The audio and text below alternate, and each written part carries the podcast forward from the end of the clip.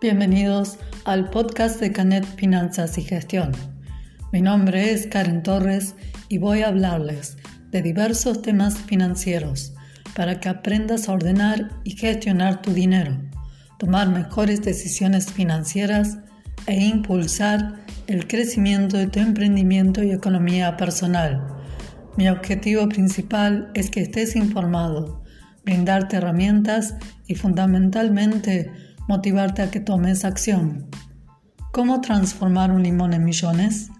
Eso es inteligencia financiera. No se trata de lo que pasa a tu alrededor, sino de cuántas soluciones diferentes se te pueden ocurrir para hacer crecer tu economía.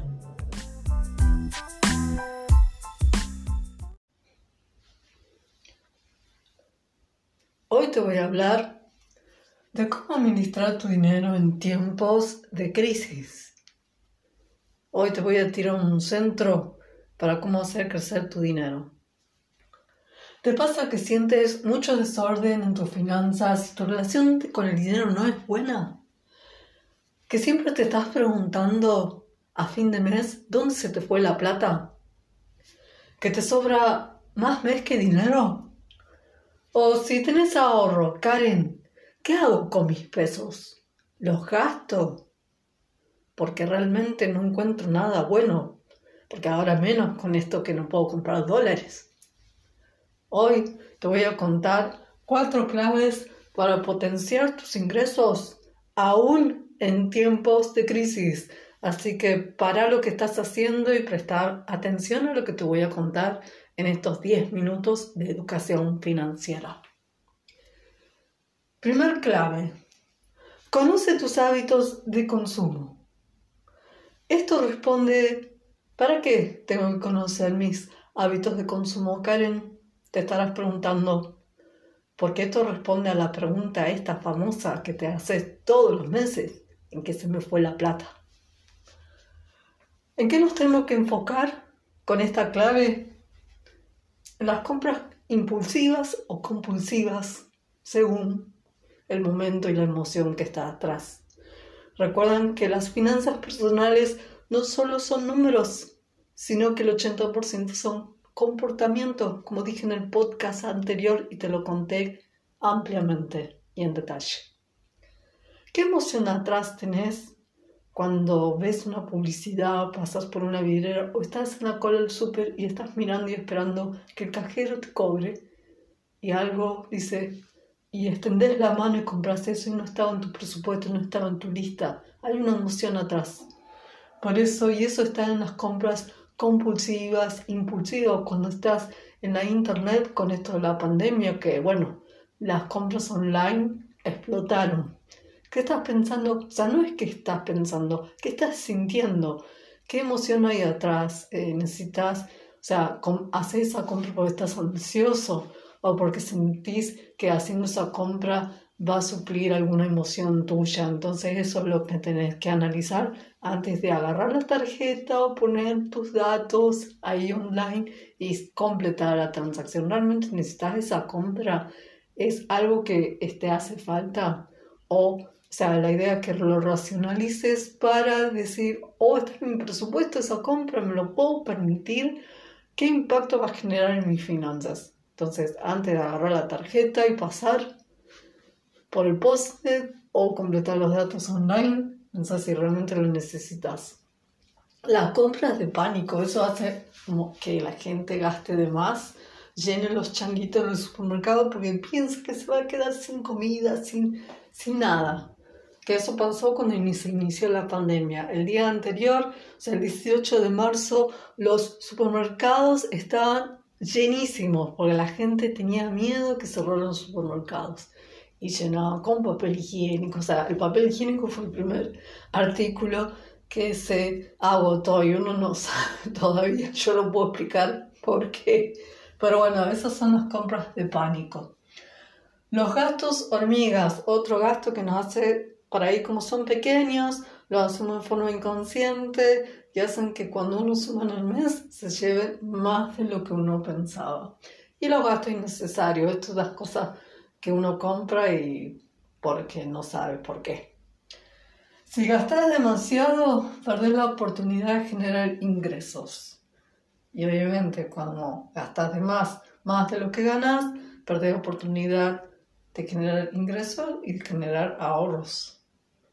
Dos, clave dos, elimina deudas. Este es un aspecto súper importante que a veces se descuida y está muy relacionado con el primer clave. La deuda destruye tu capacidad de generar ingresos.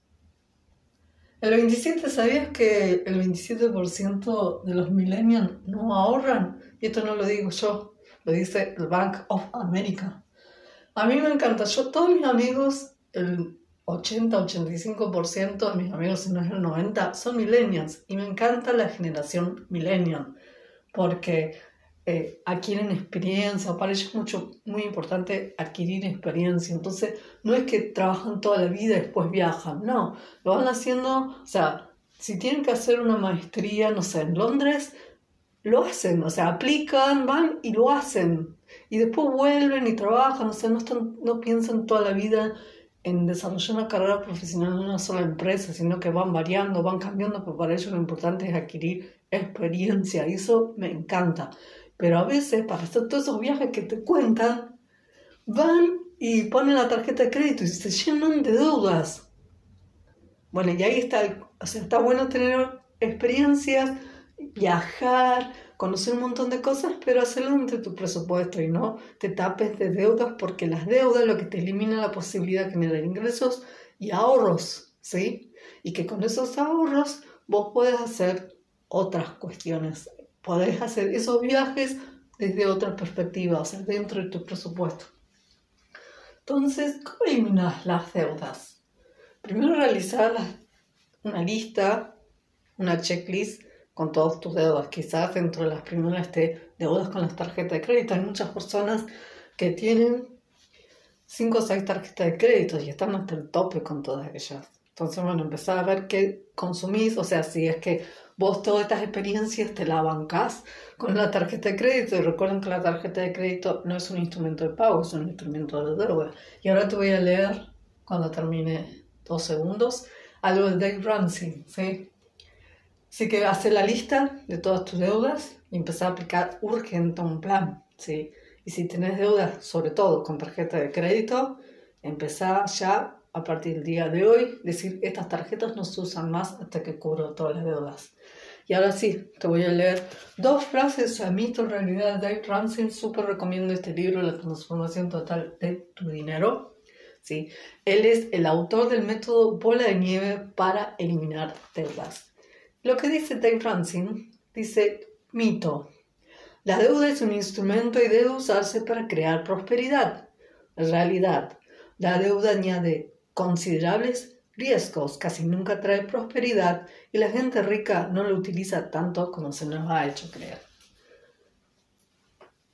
Así que clave eliminar deuda para que vos puedas con lo que vos no te endeudas ahorrar y generar unas finanzas mucho más sanas y saludables.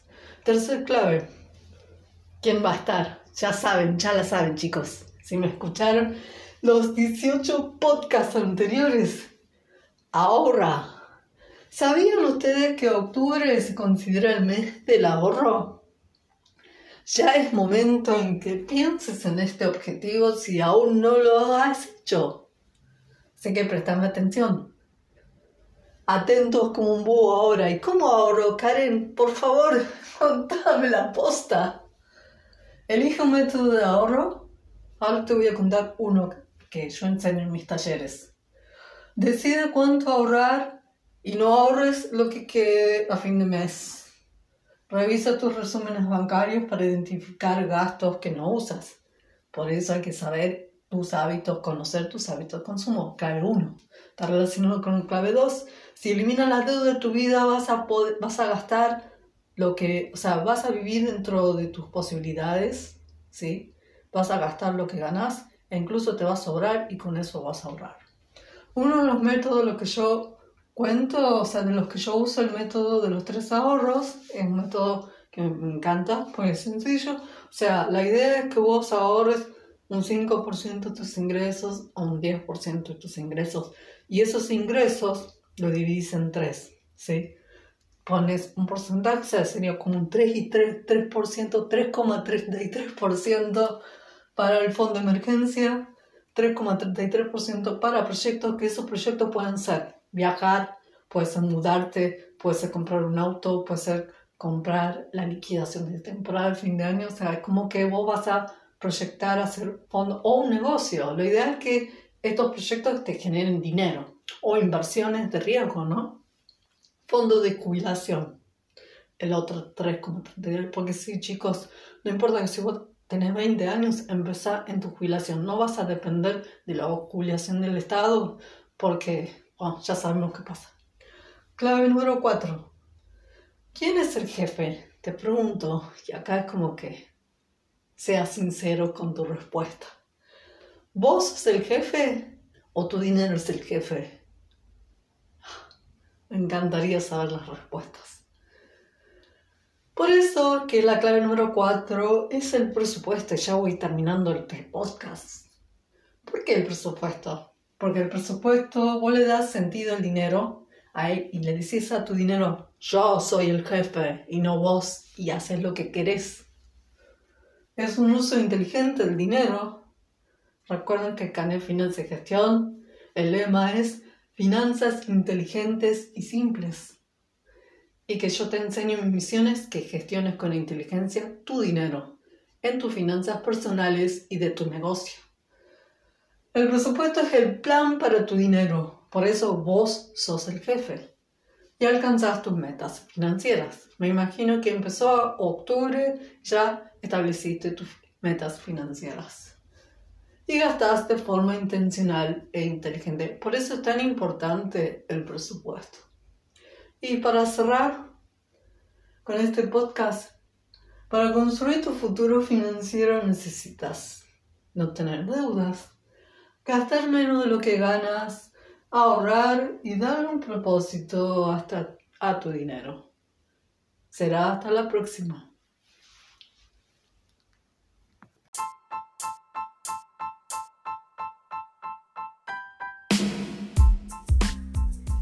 Este episodio ya terminó.